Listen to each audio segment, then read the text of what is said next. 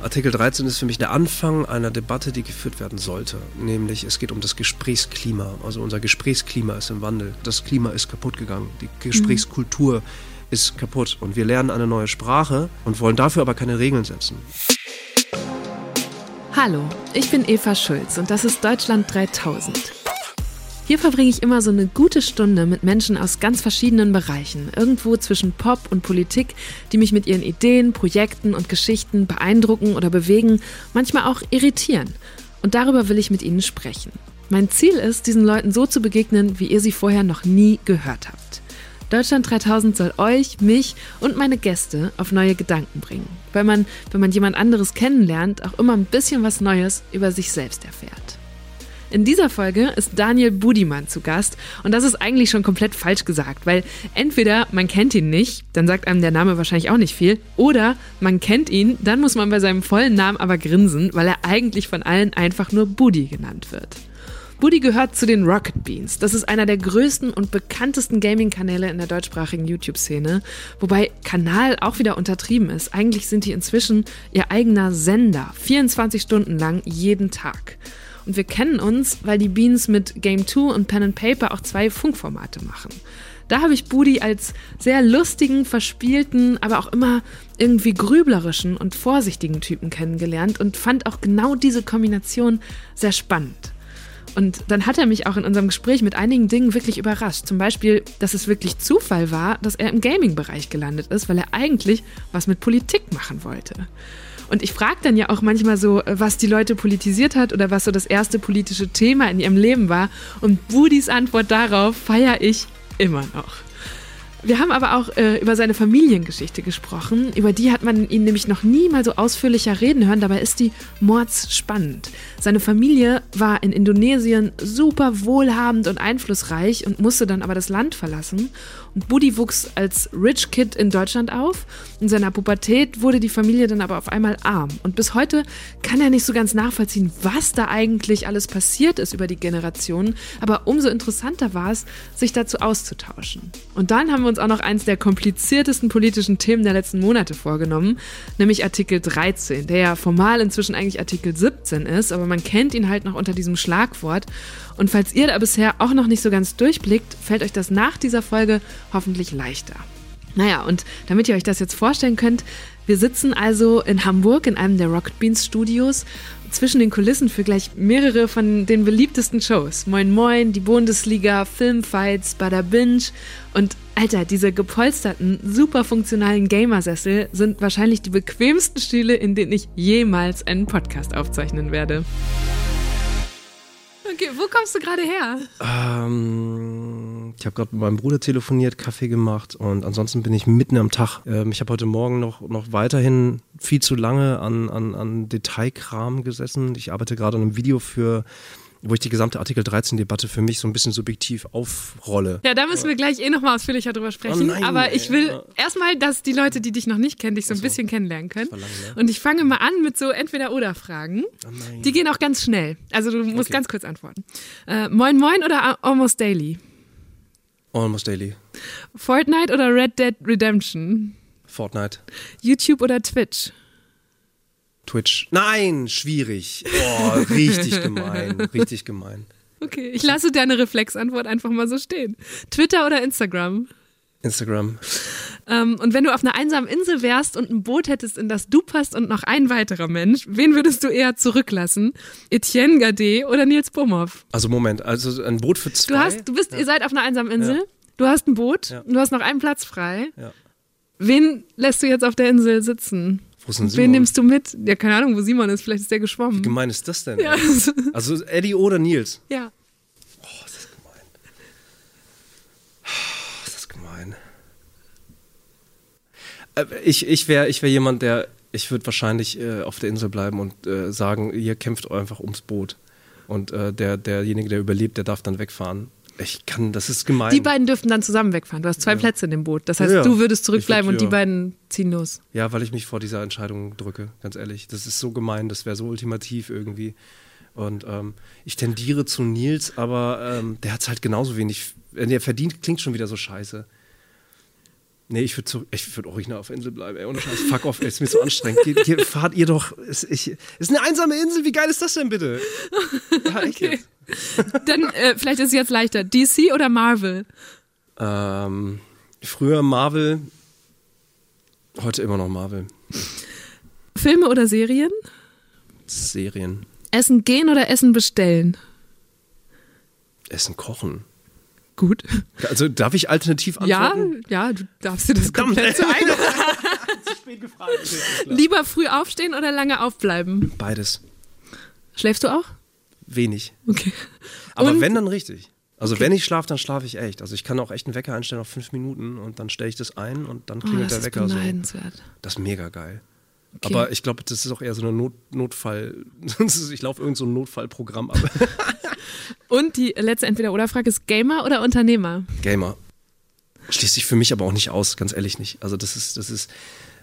Diese, das mag ich an diesen Entweder-Oder-Fragen halt nie irgendwie, weil sie halt. Ja, wie du mich anlachst, das ist auch echt gemein. Vieles schließt sich für mich nicht aus und ich bin so ein klassischer Jein-Sager irgendwie. Ja, schon, aber nein auch, also Jein irgendwie. Ähm, und bevor ich mich für Ja oder Nein entscheide, meander ich immer wieder wie so ein, wie so ein Gestein um, diese Gravitation vom Jein irgendwie so. Mal bin ich im Ja-Bereich, mal im Nein-Bereich so. Und mhm. irgendwann stürzt sich das rein. Ich liebe diese Entweder-Oder-Fragen. Ihr auch? Weil man die Leute dabei oft schon so schnell, so gut kennenlernen kann. Bisher hat sich jedenfalls noch keiner meiner Gäste so gewunden wie Budi. Und damit drückt er ja auch schon ganz viel aus. Der Typ hat halt ein riesiges Harmoniebedürfnis. Er ist auch einfach immer, wenn ich ihn treffe, ganz herzlich und warm und wirklich auf das Wohlergehen von allen Beteiligten bedacht. Und wahrscheinlich traut er sich auch genau deshalb oft nicht, sich festzulegen, weil er niemanden verletzen will oder das Gefühl geben, dass er sich nicht ernst nimmt. Das führt dann nur dazu, dass er manchmal auch sehr weit ausholt. Das ist auch die einzige Warnung, die ich bekommen habe, als ich Leuten erzählt habe, also die, wenn ich Leuten erzählt habe, dass wir beide uns treffen für den Podcast. Warum erzählst du das Leute? Ja, weil ich mich vorfreue, Buddy. Okay. Und weil ich mich natürlich auch ein bisschen umhöre, so wie ist der so drauf, mimimi.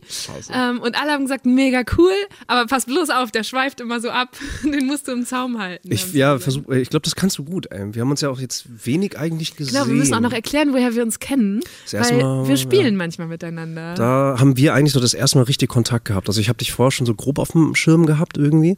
Einfach auch Videos gesehen und, mhm. und Namen auch gelesen und ähm, klar aus dem ganzen Funkkontext irgendwie auch alles mitbekommen.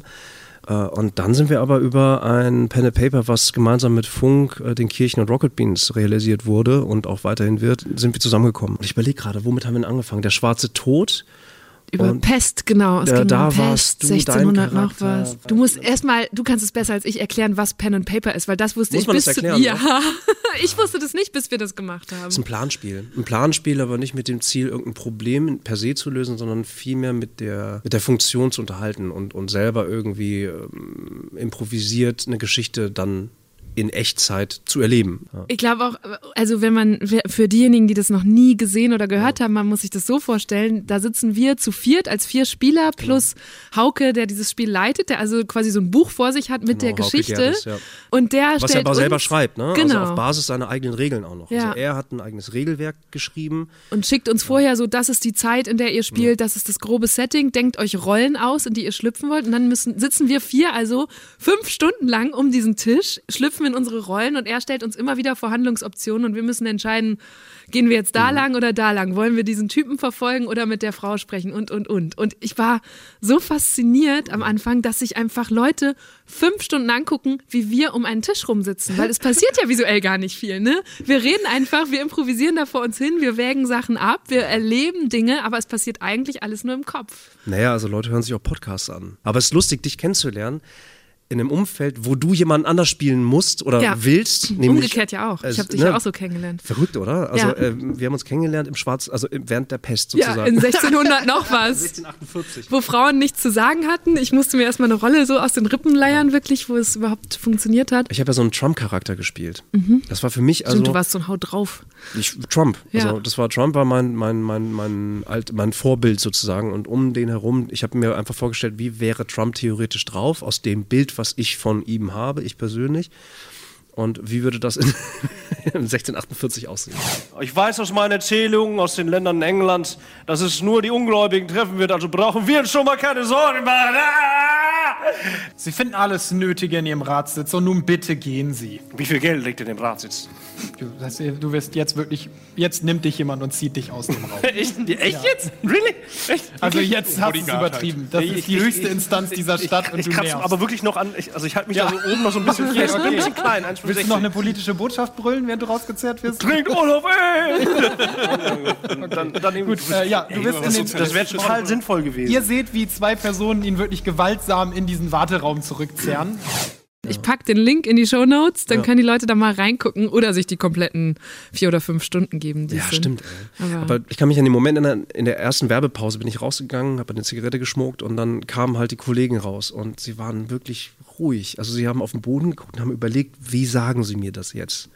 Weil ich ja bewusst Grenz, ich wollte die Grenzen für mich ausloten und dann ähm, habe ich die erste Frage gestellt.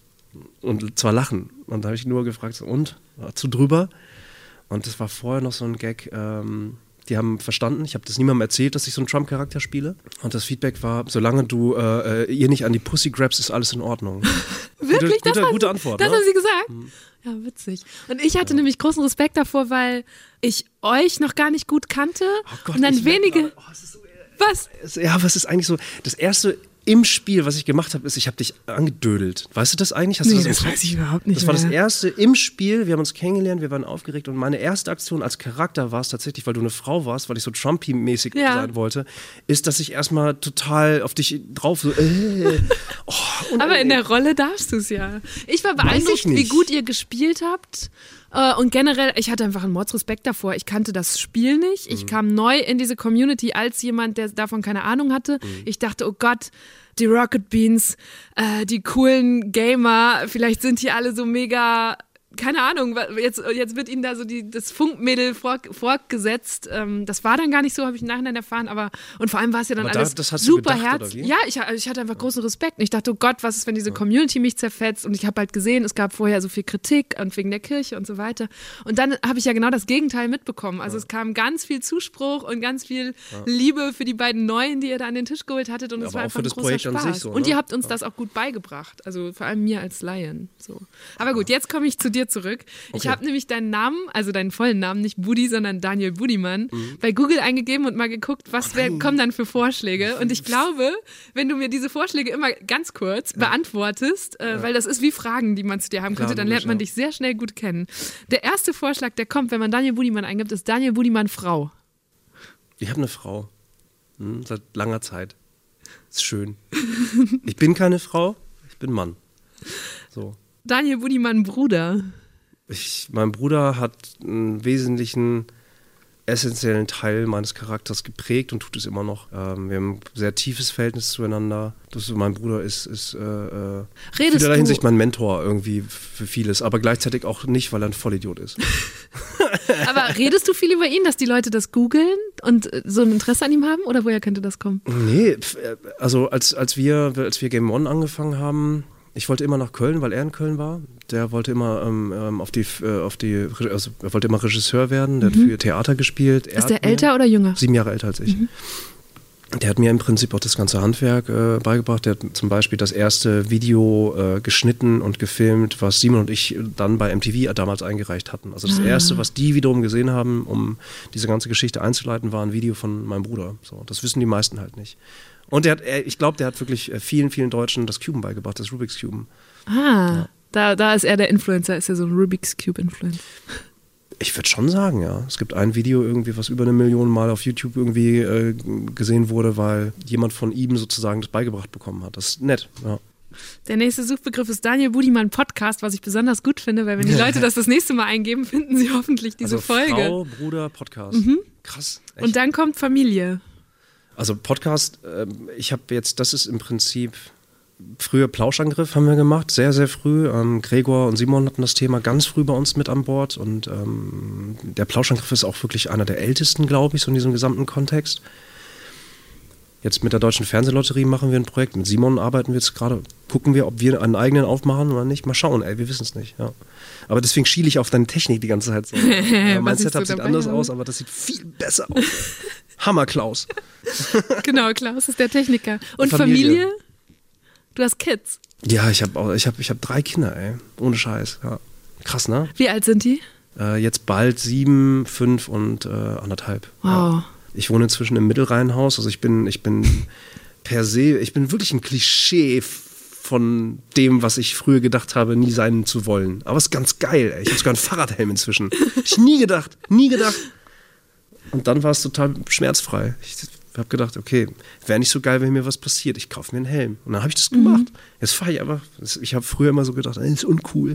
Das ist vollkommen irrelevant, ob du einen scheiß Helm aufhast oder nicht. Also, ja. Ich würde gerne mal in diese Zeit, in der du genau dir den Helm noch nicht vorstellen konntest. 2003 hast du angefangen bei Giga. Da bist du zum ersten Mal Moderator geworden. Und ich habe jetzt erst, als ich so ein bisschen zu dir gelesen habe, mitbekommen, dass du eigentlich gerne ein Politikformat machen wolltest. Das war ursprünglich original. Mein, mein, ich wusste überhaupt gar kein, ich hatte gar keinen Peil, was ich machen sollte. Und ich habe dann über Umwege irgendwie mitbekommen, dass es da dieses Giga-TV gab. Und dann habe ich mich dafür ein Praktikum beworben, weil die halt äh, eine, eine Sendung hatten, die Giga Real hieß. Und das war echt geil. Christopher Ried und ähm, ähm, Jochen Dominikus haben das gemacht als Moderatoren. Das war super, hat mir echt Spaß gemacht. Und, Und das war so ein Politikding oder worüber haben die da Die haben gesprochen? über politische Themen geredet. Also Ich habe nichts verstanden, aber die beiden waren halt so geil. Und dann habe ich natürlich auch gerafft, dass es nur so eine Insel war. Und dann gab es da so Kameras, die sind rumgefahren. Dann gab es noch andere Dödel vor der Kamera. Die waren alle so fröhlich und so locker. Und das fand ich halt ganz geil. Und äh, da bin ich hin, weil ich hatte schon auch vorher immer so ein bisschen, ich bin sehr viel mit Raab aufgewachsen. Wir hatten so eine feste Clique TV total und so, ne? Ja, Vivasion damals auch und Ja, stimmt, und ja. äh, die Bully-Parade habe ich geliebt und RTL Samstagnacht und das war gutes Fernsehen für mich und alles andere war Scheißfernsehen. Und ich habe nie verstanden, warum die Werbung so viel Geld verdient und ich bin echt so in diese Medienbranche rein, auch mit dem Anspruch, total vermessen, aber irgendwie auch naiv, irgendwie, äh, die ist scheiße, ich will's anders machen, so. Und ein Spruch, den ich früher ganz oft gebracht habe, ist, naja, aber wenn ich das System verändern will, dann muss ich es ja auch erstmal verstehen. So. Mhm. Handwerk. Hat das geklappt? Nö. nee, doch, nee, doch voll. Schon. Ich revidiere das Nö. Ähm, Das kann halt, es hört halt nicht auf. Also man, ich glaube, man ist selber die Person, die sich so einen Meilenstein setzt, wenn man das Ganze nicht in festen Konstrukten wie Universität, also Hochschulabschluss etc. macht. Ähm, aber ich habe unfassbar viel äh, ähm, von der Hand in den Mund gelernt. Also viel Privilegien gehabt, sehr viel Spielsachen immer um mich herum gehabt, viel Games, viel Technik, viel Internet, viel Fernsehen. Und dadurch habe ich auch Leute kennengelernt in den letzten 15 Jahren, äh, sehr fruchtbare, sehr geile Gespräche führen können, aber auch negative. Ich habe verstanden, wie das Geschäft irgendwie von manchen Leuten gesehen wird, wie sie es auch ausnutzen und entscheide mich dann dagegen. Doch, ich habe das System ganz gut aus meiner Perspektive immer wieder betrachten können. Vielleicht muss man noch mal kurz erklären, was Giga damals überhaupt war. Das gibt's ja heute so gar nicht mehr. Aber 2003 war es in seiner Nische ein Riesending. Nämlich eine Art Gaming-Fernsehsender, auf dem unter anderem Computerspiele wie Fußballturniere kommentiert wurden. Also ziemlich genau das, was heute auf YouTube Let's Plays sind.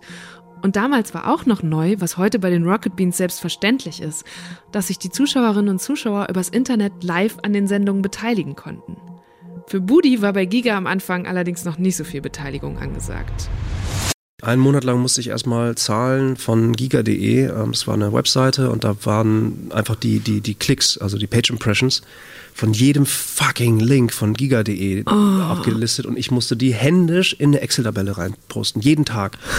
Ähm, also das heißt, ich war, ich war eigentlich Du warst ein Bot. Ein Bot. Ich war ein Analytic-Bot. Kein Scheiß. Ja. Und mein äh, Vorgänger, ich glaube, es war ein, ein R, der hatte auch nach einem Monat tatsächlich das, das Praktikum aufgehört, weil er nur diese Aufgaben Ich wollte gerade sagen, hatte. das hätte ich auch gemacht, wenn ich einen Monat jeden Tag nur Zahlen rein hätte abtippen müssen. Ja, ich hatte aber keine Alternative. Also ich hatte wirklich, und das war, Umfeld war auch echt spannend. Ne? Also du saßt da an deinem Rechner zwar, du saßt auch in so einem Büro und es waren echt viele bunte Leute da. Und das hat mich schon, also die Kultur damals im, im, bei Giga in Düsseldorf in der Kaistraße war schon echt interessant. Und vor Ort habe ich erst gerafft, dass ein paar hundert Meter weiter in so einem Container eine Gamesendung stattfindet. So. Also kurz zurück, ich habe den ganzen Tag nur Nummern hin und her geschoben, habe das irgendwann instrumentalisiert für mich, sodass ich halt schneller damit war. Und dann habe ich mir damit selber sozusagen Zeit erkauft, dann mal redaktionelle Artikel schreiben zu können. Die haben aber herausgefunden, dass ich halt viel gezockt habe zu dem Zeitpunkt auch noch. Also wurde ich dann automatisch in die Giga Games Ecke im Nachmittagsprogramm gesetzt. Carsten Konz hat das moderiert. Und dann habe ich irgendwann sehr schnell angefangen, seine Beiträge und seine, seine Themen sozusagen vorzubereiten und die Artikel für die Seite zu schreiben und so. Und dann bist du relativ schnell zu einem der Gesichter eigentlich auch geworden in den Medien, die so diesen, ich sag mal, Gaming-Journalismus machen oder sich mit diesem Thema auseinandersetzen. Relativ schnell würde ich gar nicht, also für mich fühlt sich das echt viel zu lange an. Schnauf. Scheiße. Ich habe echt Glück gehabt. Das war eine echt schöne Zeit. Also da bei Giga, ich habe ein Volo bekommen, super geil.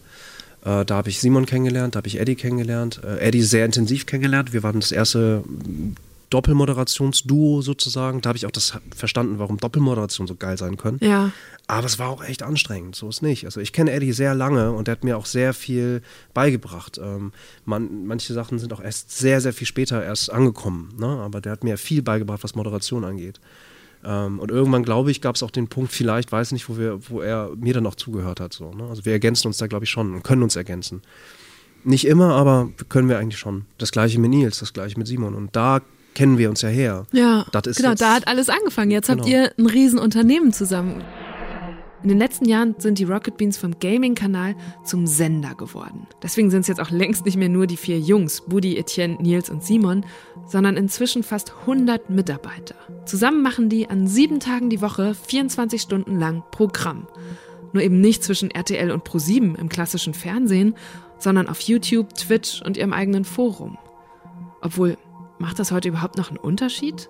Ich meine, ich habe das ja selbst erst durch diese Pen and Paper mitbekommen, dass Leute sich da diese Streams stundenlang auf dem Fernseher zu Hause anschauen, wie andere Leute eine klassische TV-Show. So schön vom Sofa aus mit Chips und Cola. Ist das also am Ende doch Oldschool-Fernsehen, nur halt für Gamer? Oder halt was ganz anderes, Neues? Wollen wir mal kurz reingucken, was läuft jetzt gerade? Genau, wir können es hier auf einem Bildschirm ja, war- sehen. ja. Wer sind die beiden? Äh, Lisa Handirk und Max Zehlers. Äh, Lisa Handirk ist die ähm, Assistenz der Geschäftsführung. Das heißt, die landet Zehlers- hier auch einfach vor der Kamera dann. Alle landen mal vor der Kamera, oder? Ja, nee, nicht alle. Die Leute, die es explizit auch nicht wollen, irgendwie, die werden auch, also die, niemand muss. vor Aber die es gibt Kamera. re eine relativ niedrige Schwelle dass, und eure Community, die inzwischen, also ich glaube, ihr habt allein auf YouTube fast eine halbe Million Abonnenten. Ja, bald, ey, krasse Scheiße. Ja, ähm, die kennen auch halt nicht nur euch vier inzwischen, sondern das ganze Team. Genau, spiel mal ab. Was machen die gerade? Ja, Die spielen, was ist denn das für ein Spiel? Airline Tycoon ist das. wenn unser Kontostand weniger wird und unser Gewinn steigt, dann ist das ja offensichtlich nicht Gewinn, sondern einfach nur unser Un- Umsatz, weil unsere Ausgaben da nicht mit reingerechnet werden. Und das erklärt Rocket Beans ziemlich gut eigentlich, finde ich. Ja, das Also war ne, Max, man ja. sieht auf dem großen, also man sieht so ein Split-Screen, zwei Bilder auf dem Bildschirm. Einmal groß sieht man das, was du und ich auch sehen würden, wenn wir jetzt dieses Spiel spielen würden. Genau. Und im Kleinen sieht man noch die beiden, wie sie das gerade zusammen spielen und sich darüber unterhalten. Das haben wir gerade gehört. Genau, die beiden sitzen in einem Raum, den nennen wir liebevoll das Hengi-Hauptquartier. Das hat noch einen Bezug zu unserer Arbeitsweise von früher, Mhm. weil wir halt, wir haben immer gearbeitet, also auch zu Hause und das war bei uns halt die Hengi-Bude. Ähm, und was da vielleicht besonders ist, sie selber haben so eine Art Remote, also eine Art Fernbedienung. Ähm, kann man über die Tastatur steuern oder über ein eigenes Panel und kann selber halt die Regie noch parallel Also machen. die senden sich auch komplett selbst sozusagen. Ja, so genau. Autonom. Ja. Wie lange machen die beiden das jetzt am Stück? Also wie lange senden die, Die sich haben da jetzt angefangen nach Moin Moin, also seit 11.15 Uhr. Was haben wir jetzt hier? Ähm, ja, also ich glaube Sie sind 11.30 Uhr, die sind jetzt anderthalb Stunden dabei. Ja. Und was wie lange geht es noch? Keine Ahnung. wie, das ist, ihr habt nicht mal ein Sendeschema? Doch? Aber du weißt es gerade nicht. Nö. Und wer sitzt an einem Mittwochmittag vor YouTube und guckt den anderthalb Stunden zu? Ich denke mal so, also laut Zahlen irgendwie aktuell sind es, also ich habe jetzt auf YouTube geguckt, da sind es 1138, die auf YouTube äh, zuschalten. Was sind das für Leute? Von diesen 1000, lass uns mal bei N gleich 1000 bleiben. Ja. Ne? Von diesen 1000 glaube ich, dass ähm, nicht groß, äh, ein wahrscheinlich eher relativ großer Prozentsatz tatsächlich das einfach im Hintergrund äh, laufen lässt wie Radio. Ähm, die wissen, dass man bei Rocket Beans Leuten in Echtzeit in diesem Moment folgen kann, wie sie zum Beispiel Airline Tycoon spielen. Ähm, und das läuft einfach im Hintergrund. Das kann jemand sein, der jetzt gerade arbeitslos ist. Das kann jemand sein, der gerade studiert und seine Bachelorarbeit schreibt. Mhm. Das kann jemand sein, der jetzt gerade im Saturn arbeitet und dort irgendwie das Ding irgendwie auf die Fernseher ballert. Das haben wir auch Oder schon im Praktikum. Nummern abtippen muss? Oder im Praktikum Nummern abtippen muss. Also das zum einen, es können, aber es sind bestimmt auch Leute dabei, die tatsächlich eine emotionale Bindung zu uns haben. Äh, aber vielleicht auch im Netz einfach sehr drastisch sind. Die auch, es gibt auch Leute, die warten eigentlich nur darauf, sozusagen, bis wir Fehler machen und das dann ab, abkanzeln so. Aber das sind wenige, aber die sind oft laut. Auch das haben wir. Das ist aber nicht nur auf uns gemünzt, sondern ich glaube, das kennst du auch aus dem Netz ganz gut. Ja, das gehört dazu. Ne? Ich kenne Leute, die auch wirklich einfach, äh, vielleicht auch einfach das Spiel interessant finden und einfach hängen bleiben, wo die Personen gar nicht so wichtig sind, aber dass das jetzt gerade gespielt wird, dass es eine Faszination hat. Ähm, und medienwissenschaftlich irgendwie habe ich ein paar Arbeiten früher gelesen. Das ist schon ganz live bringt natürlich was. Das ist eine andere Wertigkeit Es fühlt etwas. sich anders an. Man guckt halt, man ist ein bisschen anders dabei. Ja, man ist halt in Echtzeit Ja. halt dabei oder von mir ist mit einem Delay von x Sekunden so, je Ja. nachdem. Äh, Und wenn man will, kann man im Chat unterwegs sein. Aber die Leute, die im Live-Chat dabei sind, haben nochmal eine ganz andere. Die haben den Fokus eigentlich mehr auf den Chat als auf das Programm, aber beides so, Mhm. ne? Ähm, ganz unterschiedlich. Na, das beeindruckt mich an euch sehr. Ihr habt eine, eine riesige Community aufgebaut, wie gesagt, halbe Million Abonnenten. Ähm, und wenn wir dann zum Beispiel unser Pen and Paper spielen, was ja dann eher so Primetime ist, ne, das passiert Sonntagabends, da gucken Tausende live zu. Und wir kommen nachher aus dieser Sendung und der Chat ist voll, die Leute tauschen sich über jedes Detail aus, die zeichnen unsere Rollen und so. Und das ist auch, ich habe manchmal nachher, die, ihr habt auch ein Forum, wo die Leute sich über jede Kleinigkeit austauschen. Wahrscheinlich gibt's x Threads, wo sie nur drüber reden, keine Ahnung, Budi Bruder oder Ja. Budi Familie oder was auch immer. Ist aber auch weniger Aber- geworden tatsächlich und das ist so eine der, der Hauptschwierigkeiten, die wir haben. Also ähm, und auch eine Kritik, die oft äh, von, von wenigen, aber dafür sehr häufig und sehr konstant auch rausgehauen wird. Ähm, und ich will jetzt mitnichten nur Negativaspekte raushauen, aber ich glaube, das ist bei dir ähnlich, bei deiner Arbeit mit, äh, mit, mit Deutschland 3000. Natürlich hast du Themen, die wichtig sind. Und bei uns ist es zum Beispiel, wir selber sind ein Community-Sender, aber die Definition von Community ist halt wirklich immer unterschiedlich. Und wenn wir es zum Beispiel, und das haben wir lange Zeit nicht gut, nicht, nicht so hingekriegt, wie wir es wollten, dass wir auf Kritik auch wirklich eingehen. So. Und die Kritik ist halt sehr vielfältig. Und äh, viele Leute posten dann eben nicht irgendwas Positives oder posten das im Chat und dann äh, äh, jemand anders guckt halt rein, wie ist denn diese Rocket Beans? Man kriegt ein ganz anderes Momentum mit und da ist der Chat gerade echt in einem ganz eigenen Metaspiel dabei. Irgendwie Fanfiction, vielleicht auch echt scheiße, vielleicht auch mit politischer Meinung, die wir nicht vertreten. Ähm, dann müssten wir uns um die Moderation des Ganzen kümmern. Das wäre aber nur eine Plattform. Gleichzeitig sind wir auf Twitter, auf Facebook, auf Instagram, äh, ähm, Discord Ich glaube, damit sind alle überfordert. Und trotzdem habt ihr es geschafft, eine Community zu bauen, die sehr treu ist. ist schön, wenn du das Und- siehst. So, das freut mich wirklich zutiefst, so, Ja. weil, weil, weil das, was man dann oft liest in der Kritik, ist halt, dass wir es eben nicht geschafft haben. So, weil wir diesen vielleicht sehr unrealistischen Anspruch, den ich jetzt Mhm. habe zum Beispiel, ne? also jeder von uns geht da auch anders und mit anderen Vehemenz halt rein. Aber an und für sich gebe ich dir recht, viele Leute haben sehr viel Zeit mit uns verbracht. Ja. Äh, unfassbar. Auch Und ihr begleitet die seit Jahren. So, das ist schon. Und ich glaube, natürlich gibt's Kritik. Also ich weiß noch, als ich damals zum ersten Mal mit euch gespielt habe und ein paar Tage vorher mal reingeguckt habe, da war gerade Sexismus ein Riesenthema. Und es ging Ja. drum, wie, und das war nämlich dann für mich auch so, oh, wie Willst du da- Frauen willst du da hin oder nicht? Frauen Ja. werden da nicht so gut behandelt. Was ist denn da passiert? Und dann gab's irgendwie einen Fall, wo einfach mal die Community ausgerastet war gegen eine Kollegin, die bei euch aufgetaucht war. Ja, und guck mal, Oder das auf- Erste, was ich ja. mache im Pen and Paper, ich als ein fiktiver Trump im, im, im Jahr 19, 1648 grabbel dich an oder was, ey. Das ist auch echt, das war vielleicht nicht so sensibel. Wohlgemerkt nicht, ne? also für die Leute, die jetzt nur hören, du hast es verbal gemacht, wir Im saßen Rollenspiel. über dem ja, Tisch, Gott, ne? ja, so, also, muss man, dis, fetter Disclaimer. also es ja. war wirklich Rollenspiel, weil so wie ich dich kennenlerne, würdest du es wirklich nie tun. Deswegen habe ich es auch gar nicht, ich habe es mir nicht mal gemerkt, Budi. Ähm, aber es sagt viel über dich aus, dass es dir so im Kopf bleibt und dass ihr diese Kritik so ernst nehmt. Kannst du die Sachen gut merken? Ich glaube schon, oder? Schon, aber das Erlebnis hat, also daran kann ich mich wirklich nicht erinnern. Das, das finde ich interessant, weil du, wenn, also ja, ich muss da noch mal reingucken. Nee. Vielleicht Tu's baue ich nicht. jetzt hier den nee, Clip oh, ein. Nee, nein, nein, nein, nein, nein, nein, nein, nein. Hula! Ich gehe direkt zu Na? Runa und fange ein bisschen unangenehm an, dich zu betatschen. Alles klar, wir sind alle wach. Na? Was machen die Geschäfte? Gut, willst du Bier kaufen? Ich hab noch genug. Ich hab noch genug. Ey, du hast nie genug. Du hast nie genug. Ich habe frische Fässerbier. Ich melde mich nächste Woche nochmal. Was machst du Hast du hier? letzte Woche schon gesagt. hinter dieser riesen Community und eurer Arbeit mit 24 Stunden Live-Senden und so stehen fast 100 Mitarbeiter inzwischen. Ihr seid dieser Riesenladen. Und du hast mir mal erzählt, 2017 habt ihr sogar einen Fernsehpreis gewonnen. Also da hat diese alte Branche euch ausgezeichnet für die beste Unterhaltungsmoderation. Und was ist dann im Saal passiert? Stellt euch vor, Barbara Schöneberger steht auf der Bühne und sagt gerade, wer gewonnen hat. Und zwar äh, Die Kategor- Rocket Beans. Genau, beste deutsche Fernsehmoderation oder Moderatorin 2017. Und dann sind es die Rocket Beans und dann kommen da so vier Dödel hoch. Äh, es applaudieren in diesem Saal Saal zwei Tische, das waren BTF und äh, Florida Das ist die TV. Firma, das sind die Firmen von Joko und Klaas und von Jan Böhmermann. Unter, ne? genau, genau, Und äh, es haben zwar alle auch höflich applaudiert, so ist nicht, aber die meisten haben sich gedacht, what the fuck. Wer sind die Typen? Wir sind gegen Janine Michaelsen und Elton angetreten und das Gesicht von Barbara Schöneberger, das kann, könnt ihr natürlich jetzt nicht sehen, aber ich versuche es zu erklären. Das ist so, so auf der einen Seite wirklich dieses äh, cool, dass ihr gewonnen habt, hier ist der Preis, ein sehr massiver Preis. Der Deutsche Fernsehpreis in der Kategorie Beste Moderation und Unterhaltung geht an Rocket Beans! In ihren Augen war einfach nur, ich raff das gar nicht.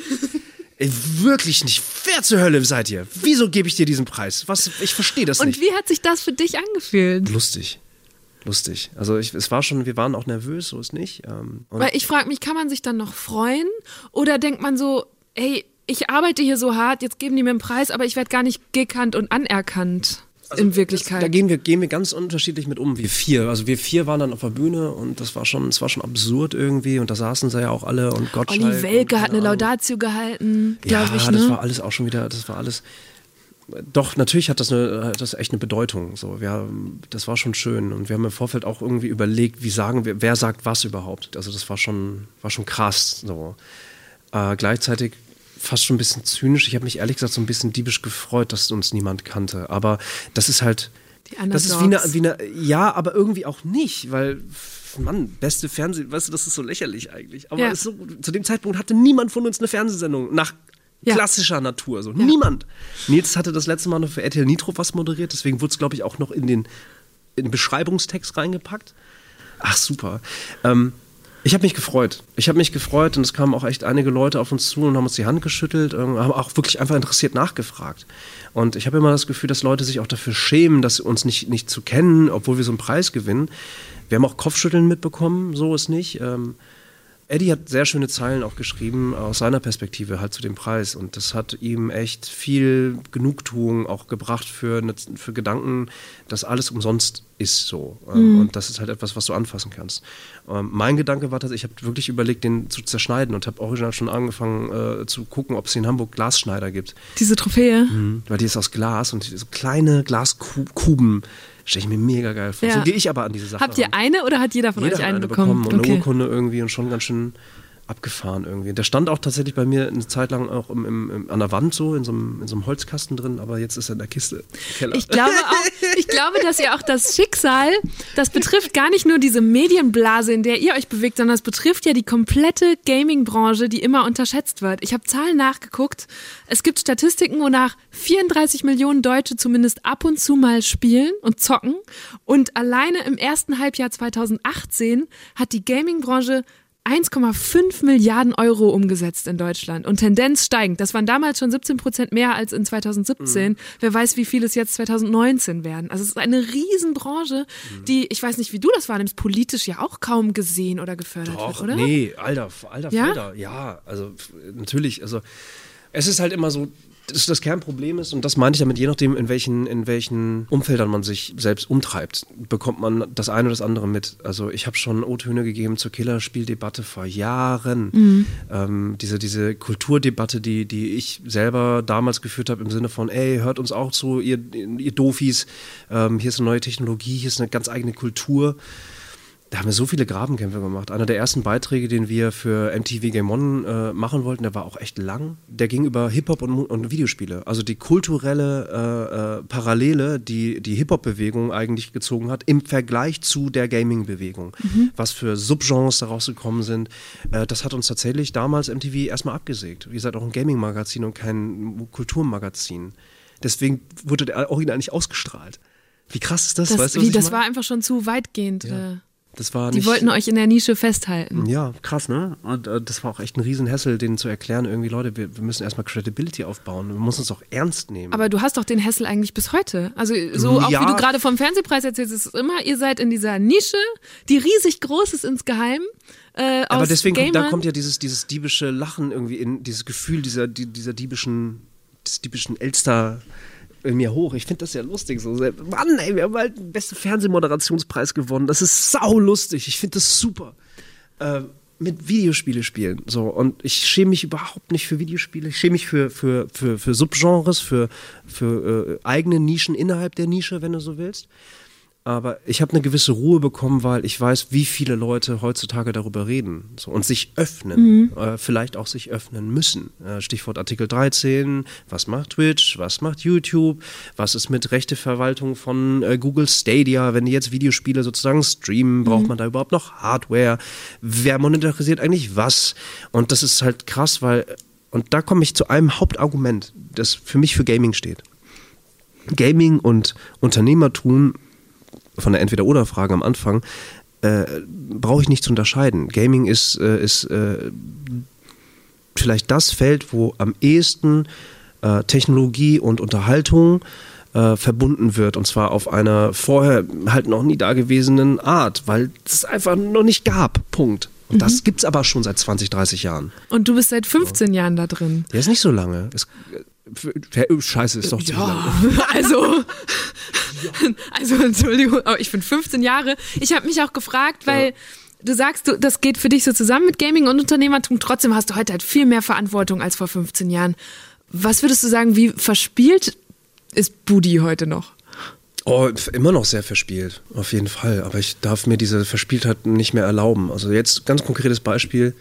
Ich arbeite seit viel zu langer Zeit an diesem Artikel 13 Video. Und die Zeit, die ich daran sitze und sehr im Detail über dieses Thema nachdenke und dort verspielt bin, fehle ich an ganz vielen anderen äh, Diskussionen, äh, auch einfach mal fucking vor die Kamera gehen und einfach mal wieder Spaß haben. So. Ähm, und das ist halt, ich habe Spaß daran, ernste Themen zu bearbeiten und da drin verspielt zu sein, weil sich das für mich nicht ausschließt. Meine Verspieltheit kommt dann halt da drin, äh, zu checken, welche Rechtsbrüche kann ich innerhalb eines Videos alle begehen und welche Uploadfilter würden eigentlich welches Ergebnis rausspucken.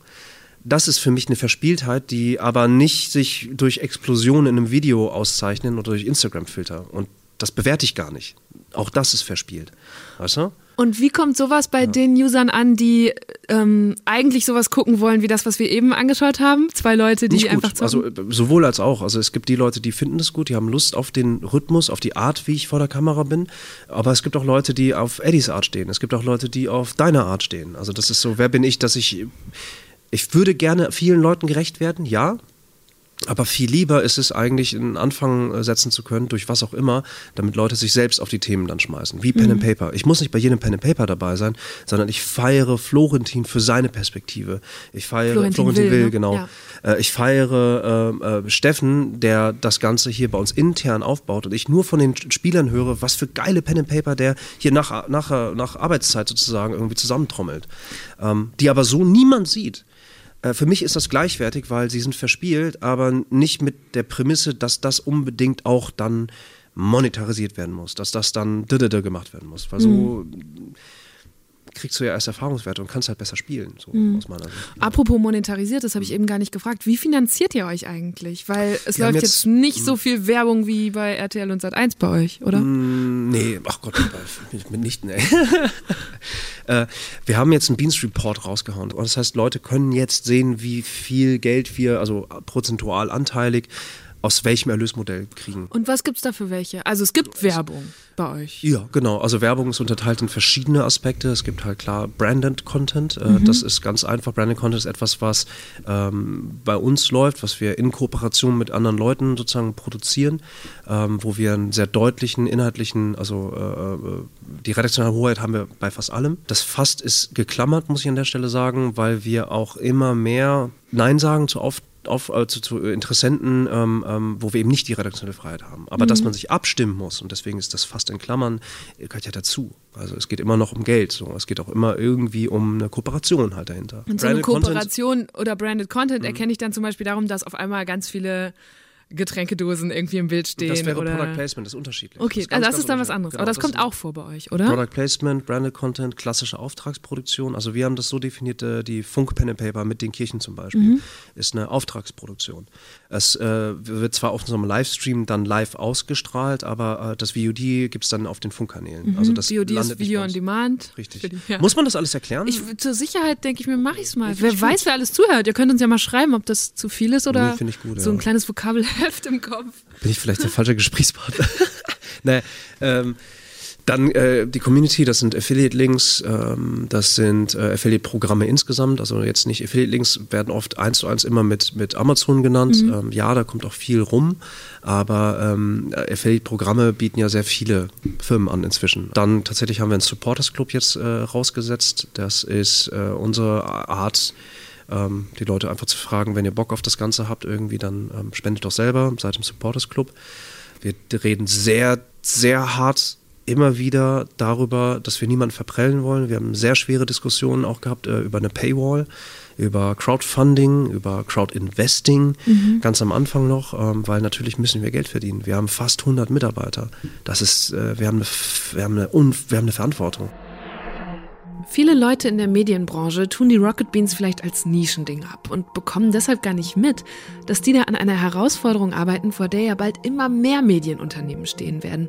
Dass man nämlich von vielen verschiedenen Einnahmequellen abhängig ist, weil simple Werbung alleine nicht mehr reicht. Die wandert halt ins Internet ab. Aber was für Quellen könnten das sein? Und wie arbeitet man mit denen, ohne seine Zuschauerinnen und Zuschauer zu vergraulen? Weil man denen ja auch nicht mehr einfach nur irgendwas vorsetzen kann und dann werden sie es schon gucken. Zu all diesen Fragen machen sich die Beans sehr viele Gedanken und da empfindet Budi eben auch Verantwortung. Das ist sehr schwer, äh, das mit so einer Lappe dudeligen, wir sind doch nur die Dudes vor der Kamera irgendwie zu vereinbaren. Während mit man der Verspieltheit wieder. Während man aber eigentlich genau das ja eigentlich sein will und das eigentlich auch der Kernwert ist. Ne? Mhm. Also ich, was ist Mehrwert? Ich vor der Kamera oder ich, der äh, verspielt irgendwie in meinem Kämmerlein an einem Video sitze. So. Mhm. Und das ist schwer für mich äh, zu handeln, so muss ich sagen. Ja. Bin ein bisschen abgeschwuft, ne? Nö, das ist ja, ich habe genau das gefragt. ähm, Oh, das ist so gemein, Eva. Ey, du kitzelst ganz viele Sachen raus, die ich so nicht erzählen würde. Weiß ich nicht. keine Ahnung. wirklich? Nee, ach, ich erzähle es, aber es ist eine, eine, eine interessante Gesprächsform. Mag ich gern. Ja. Ich habe ähm, mich auch noch gefragt, bevor wir jetzt, äh, wir müssen ja gar nicht ewig über die Rocket Beans sprechen. Ich habe mich gefragt, was war das erste politische Thema, das dich beschäftigt hat? Frikadellen. Warum Frikadellen? Weil es an unserer Schule keine Kantine gab oder nichts, wo wir Essen holen konnten. Und das war so das Erste, wo ich mir überlegt hatte, geil, damit kann ich mit einem politischen Grund Zeit nutzen, um eine Kantine zu fordern. Also ich habe gemerkt, ich fand das wirklich doof. Woher wo sollen wir denn unser Essen herkriegen? So, wir sind hier in der neunten Stunde und es gibt hier nichts zu essen und es gibt nur hier diese äh, Dickmann-Brötchen irgendwie, die sind doch scheiße. Aber ich fand die mega geil. Aber trotzdem, äh, ne, so, ich wollte halt Frikadellen haben, ich wollte warmes Essen haben. Wieso gibt's hier keinen, wieso können wir nichts kaufen? Ähm, und ich habe echt viel Stunden gesammelt damit. Also ich fand das Thema schon. Weil du das Thema vorbereitet und dafür eine Kampagne gemacht hast, oder wie? Ja. Ich Und war das erfolgreich? Ja, es gibt jetzt eine Kantine im Immanuel-Kant-Gymnasium. Das ist doch mega geil. In Bad Oeynhausen, oder wo bist du zur Schule gegangen? Echt, ja, genau, in Bad Oeynhausen. Kleiner Kurort, äh, nördliches Nordrhein-Westfalen. Das ist meine Heimat, da bin ich aufgewachsen. Ja. Aber wie geil. Du hast eine Kantine da. Äh, Wie lange hat das gedauert? ja, irgendwie anderthalb Jahre oder sowas. Aber äh, es ist jetzt nicht so, das ist kein Greta Thunberg-Shit, ne? Also das ist so, Greta, ey, Alter, nee.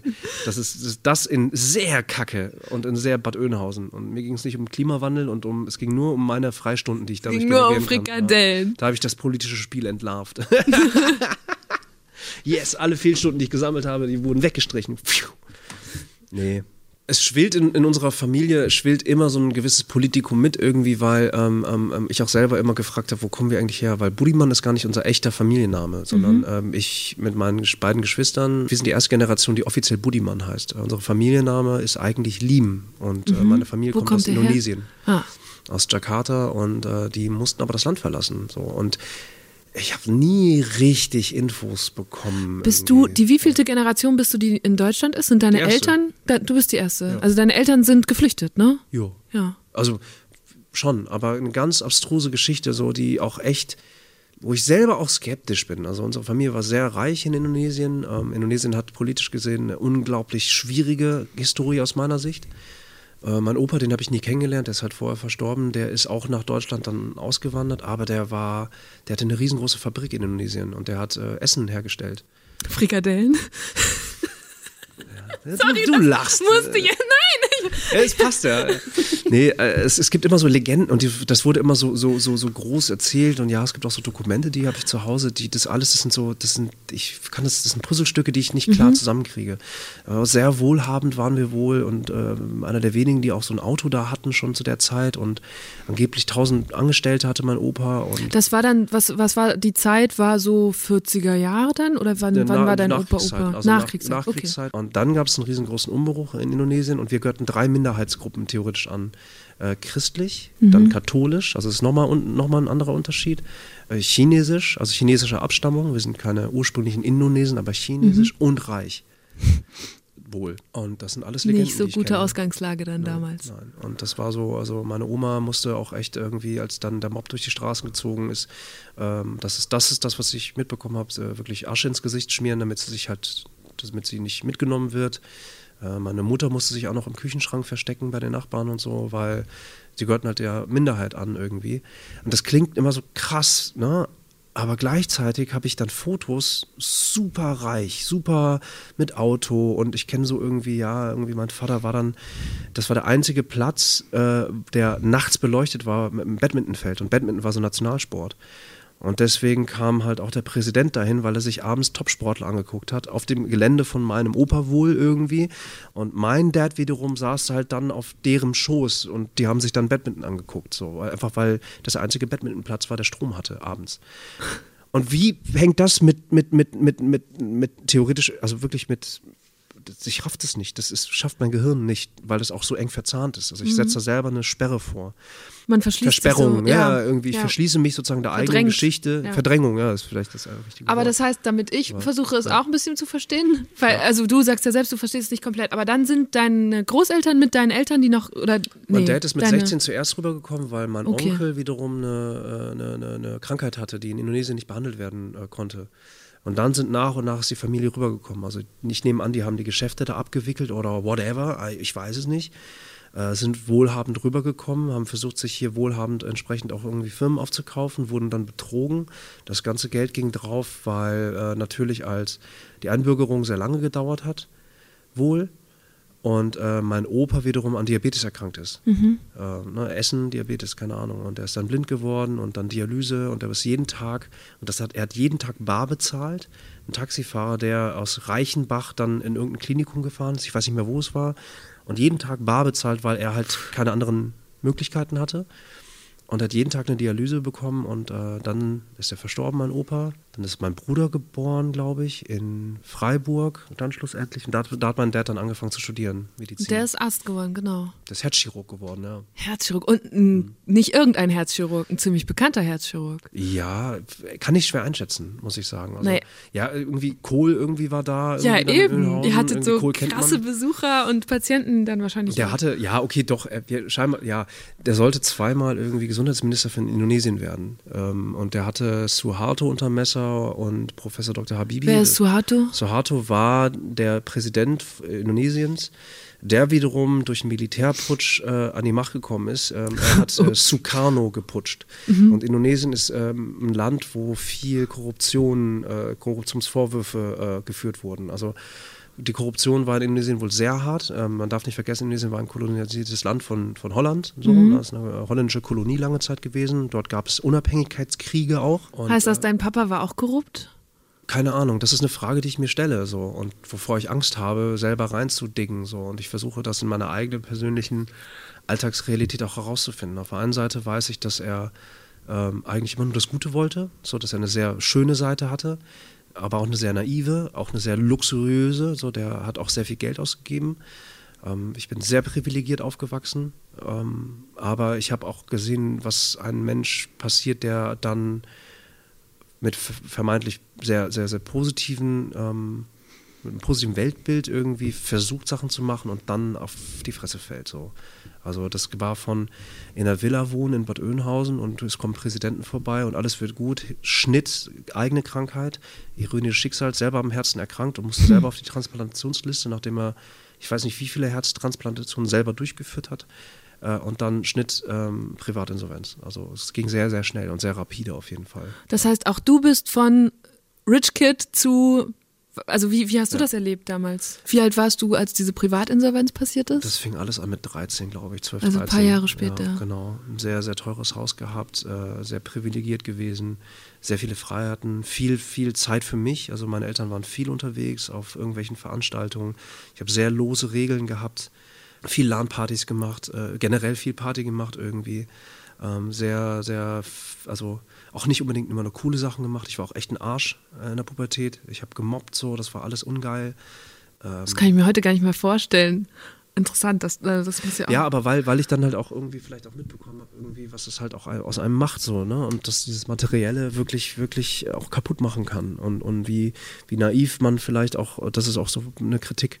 Mein Dad hat wirklich vor seinem, bevor er gestorben ist, uns auch noch, zum Glück hatte er die Zeit irgendwie und auch den, den Geist dafür, dann zum Schluss auch echt noch mit uns zu reden. So. Und er meinte halt auch so, er hätte uns wirklich gerne, und ich habe auch gemerkt, dass es ein Wunsch war, er hätte uns so gerne die Welt da drüben gezeigt weil wir die nicht kennen. So, der hat halt echt versucht, der hat die deutsch-indonesische Gesellschaft für Medizin aufgebaut irgendwie und natürlich ist da drüben echt Prunk und irgendwie dann ist er mit der Limousine und Polizeischutz da durch und keine Ahnung was und man lässt sich, glaube ich, sehr schnell davon blenden und äh, der hat ein Austauschprogramm gestartet dann zwischen Bad Oeynhausen und Jakarta und hat ganz viele Krankenschwestern und Ärzte sozusagen eine eigene Generation hier ausgebildet. Äh, das sind auch dann alle Ärzte geworden und zum Teil sind die noch hier, zum Teil sind die rüber. Ähm, der war sozusagen Mentor des Ganzen. Ähm, der hat schon auch immer für die gute Sache irgendwie was gemacht. Und am Ende hat er nur gesagt, er hat sich bereut, dass er so wenig Zeit mit uns halt verbracht hat. Mhm. Gleichzeitig sagt er aber auch, ähm, und das nehme ich auch mit, und das hat sehr lange gedauert, bis das zu verarbeiten. Ähm, inzwischen ist es aber ganz gut. Naja, der ist, bei, ey, der ist Herzchirurg gewesen. Der hat halt wirklich gesagt, ist doch nur tot. So, das ist schon, schon auch eine, eine Message so. Also so, der ist super präsent immer noch. Alles, also alles von ihm, sehr positiv wie negativ so. Ähm, aber der hat auch echt Hoffnung damit gegeben. Ne? Also so dieses, diese, eine gewisse Leichtigkeit, das ist wieder so ein Wort dabei irgendwie. Weiß ich nicht, ja. Und war es dann auch leicht, als dieser, als das passiert ist, dieses Drama mit, Mhm. er wird krank, eure Familie verliert ganz viel. Ich weiß gar nicht, seid ihr dann umgezogen und ja, alles mehrfach, oder wie? mehrfach. Wir sind immer wieder kleiner geworden. Dann, ähm, bin immer, ich hatte immer das Privileg und das Glück, immer sehr nah an der Schule gewohnt zu haben. Uns ging es auch immer noch verhältnismäßig gut, sag ich mal. Also wir hatten immer noch eine Wohnung und ja, es war aber auch irgendwann schwer und wir wurden aber auch, was monetäre Sachen angeht, immer ferngehalten. Das ist auch dieses klassisch asiatische so. Ähm, nicht, das geht euch nichts an, aber das regel ich jetzt so. Es ist Mhm. meine Verantwortung. Und dann auch nicht nur für uns als einzelne Familie zu fünf, sondern halt auch für den größeren familiären Kreis halt. Ne? Es war super stressig, glaube ich, unfassbar anstrengend. Aber ähm, ich habe dann die Streitereien mitbekommen. Ich habe auch, auch, auch, auch viel Streit mitbekommen. Auch das hat mein Wesen auf jeden Fall geprägt. Ich, ich kann Streit nicht ausstehen. Ich weiß aber, wie wichtig der ist. So, ich weiß, dass, es, äh, dass Streit insgesamt auch Ventil sein kann und sollte. Ähm, und dass erst, wenn man sich gestritten hat, auch, auch, auch eine Möglichkeit besteht, vielleicht überhaupt erst richtig in den Dialog zu treten. So. Aber war das dann eine unbeschwerte Kindheit? Weil du sagst, einerseits wurde es von euch ferngehalten, andererseits hast du mindestens unterbewusst auch ganz viel mitbekommen. Schwer zu definieren, weiß ich nicht. Keine Ahnung. Also, also ich musste einmal, weil ich sehr müde war, habe ich diese ersten fünf Therapiestunden da irgendwie auch dann mal wahrgenommen. Auch weil ich auch viel immer wieder selber struggle mit ganz vielem. Also ich glaube, bei mir kommt auch so diese Angst davor, Geld zu verdienen und Verantwortung zu übernehmen, kommt ganz deutlich aus dieser Zeit, aus diesem reinen kindlichen so, ne? Und das geht auch vielen auf den Sack hier, gerade wenn es um große Entscheidungen geht. Auf jeden Fall. Also, weil natürlich will ich auch Geld verdienen. Natürlich will ich auch, auch, auch, auch Action machen. So. Ich will, natürlich will ich, dass alle hier auch ein gutes Gehalt kriegen. Und das sind Mhm. alles gute Intentionen, aber irgendwo muss das Geld halt herkommen. Und ich bin da sehr vorsichtig. So ein bisschen angezogene? Handbremse. Immer, ja. immer, weil, weil, weil, äh, und das ist aber nicht dienlich und vor allen Dingen nicht in dieser unfassbar schnellen Gesellschaft, in der wir halt leben. So, ähm, aber dieses Angebot, ey, hier, du wirst reich und alles, was du tun musst, ist hier zu unterzeichnen, Da. weiß ich nicht. Ja. Ey. Also wenn ihr eine Boyband wärt, wärst du wahrscheinlich so der verkopfte, nachdenkliche, äh, der immer so am Rand sitzt. Ich bin so ein bisschen vielleicht, ich bin das vielleicht so ein bisschen wie Andy Y wie bei Fanta 4. Ja, genau, Fanta stimmt. 4 ist der Shit. Das ist der Wahnsinn, was auch was was es für Die drei aber das lauten ist, Frontmänner ist es schon vermessen, ist es schon vermessen selber von Fanta 4 zu reden.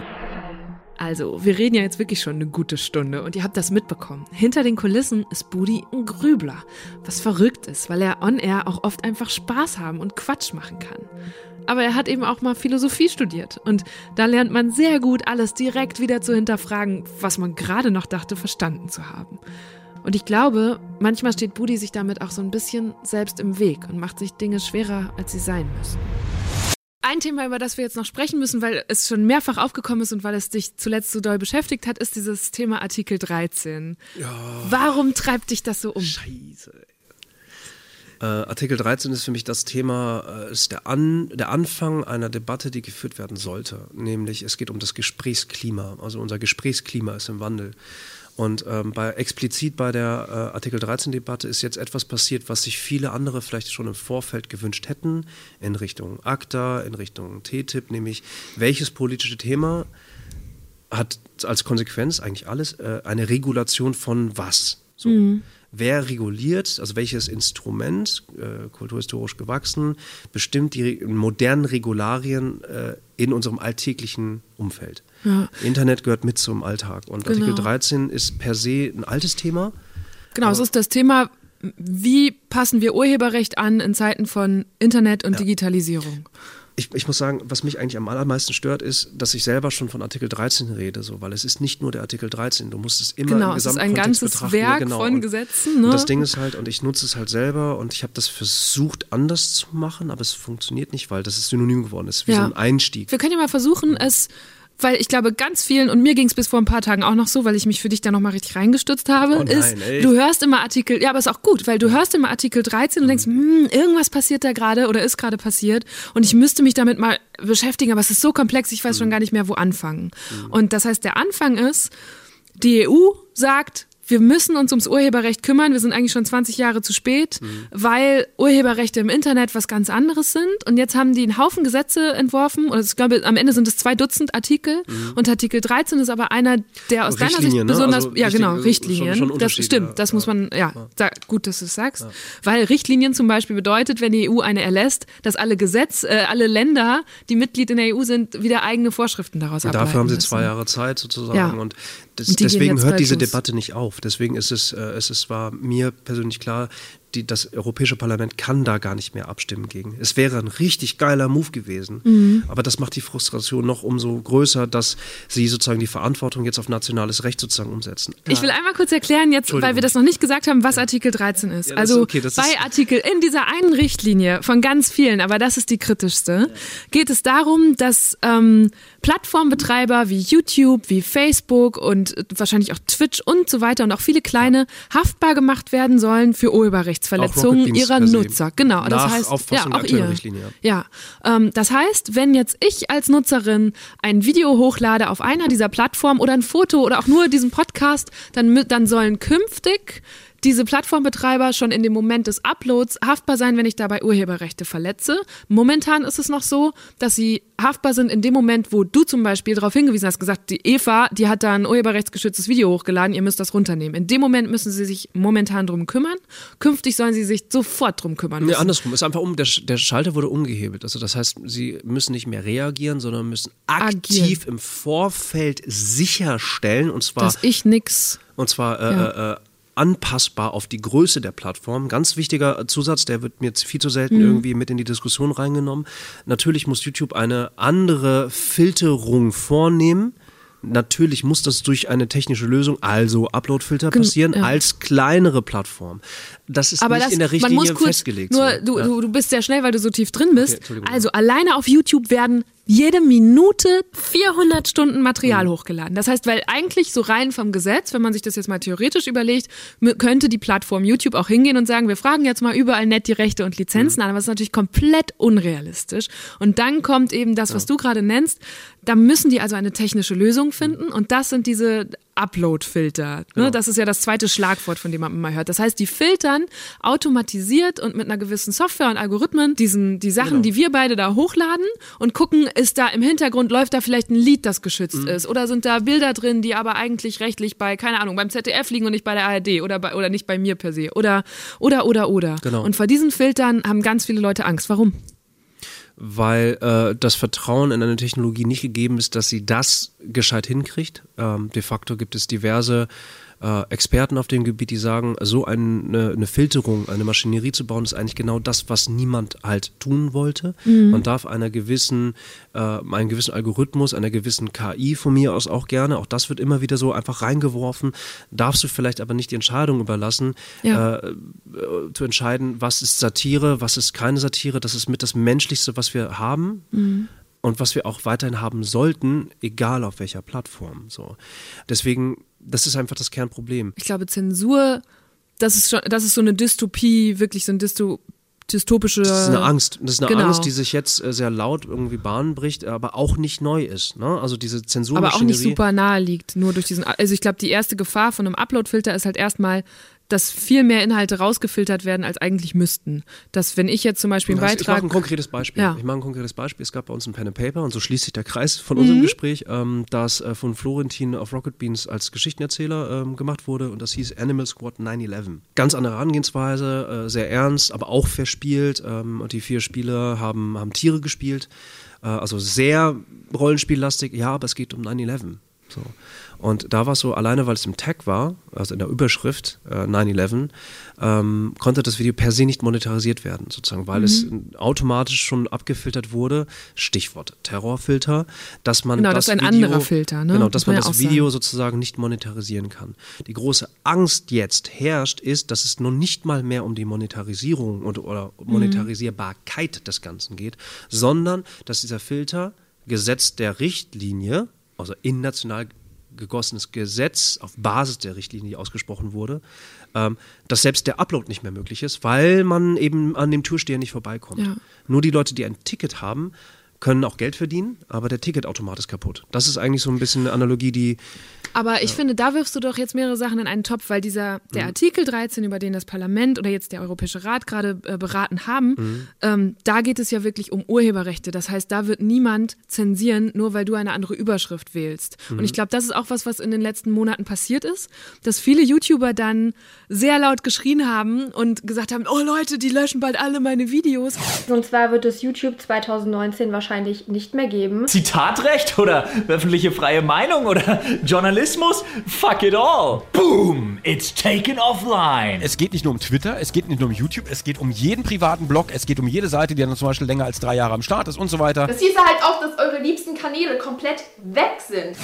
Das ist ein, ein Szenario, das nicht mit diesem Artikel zusammenhängt und daraus nicht folgen wird. Was mich total nervt an der Sache, ich gebe dir recht, äh, und bei mir ist wieder dieses ominöse Jein. Ähm, die Sorge und die Vehemenz der Kontraseite kommt aus der Angst und aus dem für sie belegt Unverständnis der anderen Seite. Sie sind technisch nicht drin, sie haben Genau, keinen Einblick in die Kultur, Ja. sie wissen nicht, dass es wirklich bedroht ist, sie wissen nicht, dass, äh, dass es auch ihnen nicht nur um Geld geht, sondern um die, um die kulturelle Plattform, dass YouTube ja ein Monopolist ist und ja, dass wir das alles hinkriegen müssen, aber YouTube ist die einzige Plattform, wo wir in der Geschwindigkeit, in der Freiheit wirklich rauskommen. Mhm. Wenn ich jetzt, das Video ist tatsächlich, äh, was ich bearbeite, ist voller Rechtsbrüche, bewusst. Aber wenn ich das einem Sender schicken würde, egal wem, ob jetzt RTL oder ARD oder dann den digitalen Sendern oder Funk oder wem auch immer, es würde niemals veröffentlicht werden.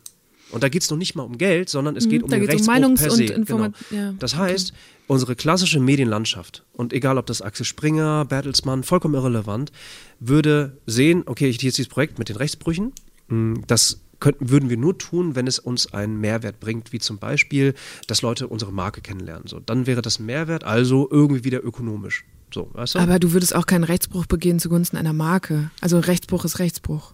Rechtsbruch ist Rechtsbruch, aber es gibt auch sowas wie Pressefreiheit. Es gibt auch Ja. noch Zitatrecht. Also ich Sachen, weiß jetzt ja. nicht, von was für Rechtsbrüchen du sprichst sehr in dem vielen Film. unterschiedlichen. Also wie können die aussehen? Weil du darfst auch. Ich habe extra ein Video gemacht und habe versucht, so viele Rechtsbrüche wie möglich sozusagen zu vereinen und es dann mit dem, mit dem ultimativen Pressefreiheit sozusagen abzukanzeln. Wann lädst du es hoch? Ich, ey, eigentlich vor zwei Wochen. okay, ich bin gespannt. Also wenn es hochgeladen ist, bis ich diesen Podcast veröffentliche, dann packe ich es auf jeden Fall in die Show Ja, Notes. okay, okay. Ja. Ähm, und also dann, ich, ich, genau, also es ist ein komplexes Thema. Ich möchte einmal zurückgehen, weil ähm, wirklich sehr interessante Gespräche mit unterschiedlichen Leuten, unterschiedlicher Lebenserfahrung und auch Positionen innerhalb der Industrie reden können. Mhm. Äh, die habe ich aber nicht öffentlich gemacht. Warum? Weil ich eben nicht sofort etwas instrumentalisieren will. Ich will eben nicht sofort auf die Bühne gehen und Parolen schreien. Die Parolen sind, neben, äh, sind, sind vielleicht wichtig, nicht. Das argumentieren viele Leute, weil die anderen ja sonst nicht hören. Wer nicht hören will, Mhm. muss fühlen. Tatsächlich ist so ein Gefühl, was häufig kommt. Dadurch schreien dann aber auf einmal sehr viele, ne? Das Ja. sagen aber beide Parteien Mhm. so. Niemand nimmt sich ernst, äh, niemand hört, äh, redet miteinander, sondern gegen, äh, übereinander so. Ähm, und ähm, rein thematisch und fachlich gesetzt hat mich unser, unser Anwalt tatsächlich so ein bisschen auch beruhigt. Weil er sagt halt, das ist alles so schwammig und jetzt warte ich erstmal auf das tatsächliche nationale Gesetz. Ja, auf die weil Umsetzung. jede, jede Kultur, jedes Land innerhalb von Europa, und Europa soll ja divers sein, hat eine andere Auffassung davon, wie man mit Urheberschaften umgeht, wie man mit Datenschutz umgeht. Äh, Was viele Leute daraus nicht mitbekommen, ist, dass auch viele aus den USA nach Deutschland schielen, weil wir diesen DSGVO sozusagen auch Mhm. umgesetzt haben. Wo und das weil der, Geschrei oder die, Ja. die Empörung aber auch wieder größer war, als sie jetzt Monate später ist. Und jetzt Ja. nehmen das viele Nationen weltweit zum Genau. Beispiel, äh, gucken sich das bei der EU ab. Ich glaube, was man, was hoffentlich die Hörer und Hörerinnen jetzt gerade mitnehmen, ist ein eine, eine bessere Idee davon, was diese Richtlinie bedeutet. und ja, ähm, oder, oder und da auch dieses, ne, dass es unheimlich komplex ist. Und ich glaube, was für mich spannend war, ist, also ich finde, dass zum Teil YouTuber ähm, überreagiert haben und Ja. auch viele Informationen verbreitet haben, Deutlich. ne, genau.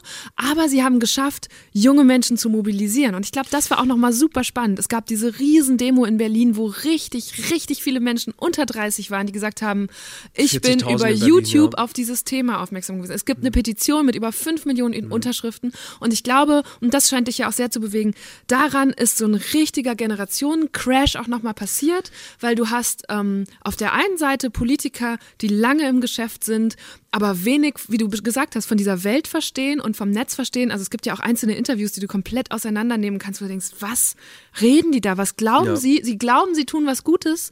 Ähm, und da will ich jetzt gar nicht eine Partei und so hervorgreifen, weil das führt zu weit. Mhm. Aber ähm, das, die, die Fehlinformationen und Fehlschlüsse sind auf beiden Seiten gezogen worden. Und es gibt aber diese sehr netzaffine Gruppe, Mhm. ähm, die sagt, okay, wir leben in der Welt, die ihr jetzt reguliert und irgendwas geht hier nicht zusammen. Und ich glaube, das ist, und das finde ich auch spannend, wie du es beschreibst, das wird uns Monate und Jahre äh, begleiten. Und ich glaube, das ist auch das Thema, ein, eines der Themen, das unsere Generation immer mit sich tragen wird, weil das die Generation ist, wo es einfach aufeinander knallt. Ja, das ist dieser sagenumwobene Paradigmenwechsel in diesem anderen super schwammigen Digitalisierungszeitalter. Mhm. Leute, und das ist alterunabhängig, sondern eher umfeldabhängig, haben eine komplett andere Herangehensweise an technologische Themen sozusagen ähm, ähm, ranzugehen. So. Die können Sachen nicht verstehen, sie können gar nicht mich nachvollziehen, der im Gaming groß geworden ist, weil sie in der Zeit X oder Y gemacht haben. So, weißt du? Und denen das über Twitter zu erklären, was Oh ja. mich- mich 15 Jahre ausmacht, nee. Nicht Ganz mit ehrlich, Leute. 280 Zeichen Nee, Limit. Ja. nee, selbst mit 140 nicht. Ja, ja. Es ist, es ist, es ist, dass diese Debatte auf Twitter geführt ist, ist zeitgemäß. Entschuldigung, Ja. ich habe die, die Faust gebaut, ihr seht ja, es nicht, aber wirklich.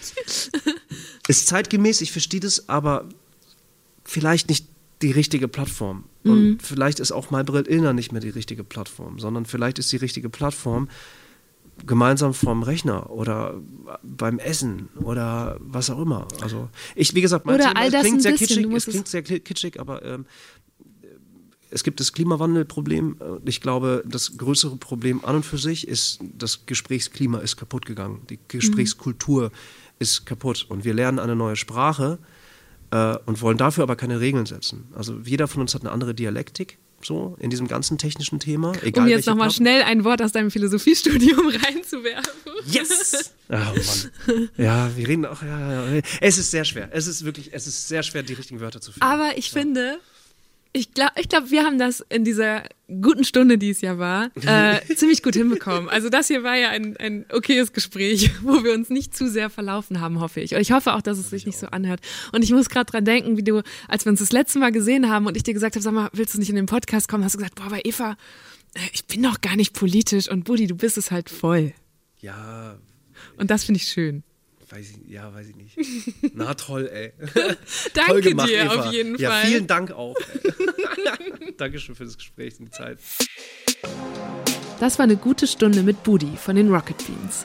Und ich hatte ja am Anfang schon gesagt, dass er aus einer ganz bestimmten Blase kommt, dieser Gaming-Blase, in der ihn sehr viele Leute kennen, während er für viele andere, die damit nichts am Hut haben, wahrscheinlich komplett unbekannt ist.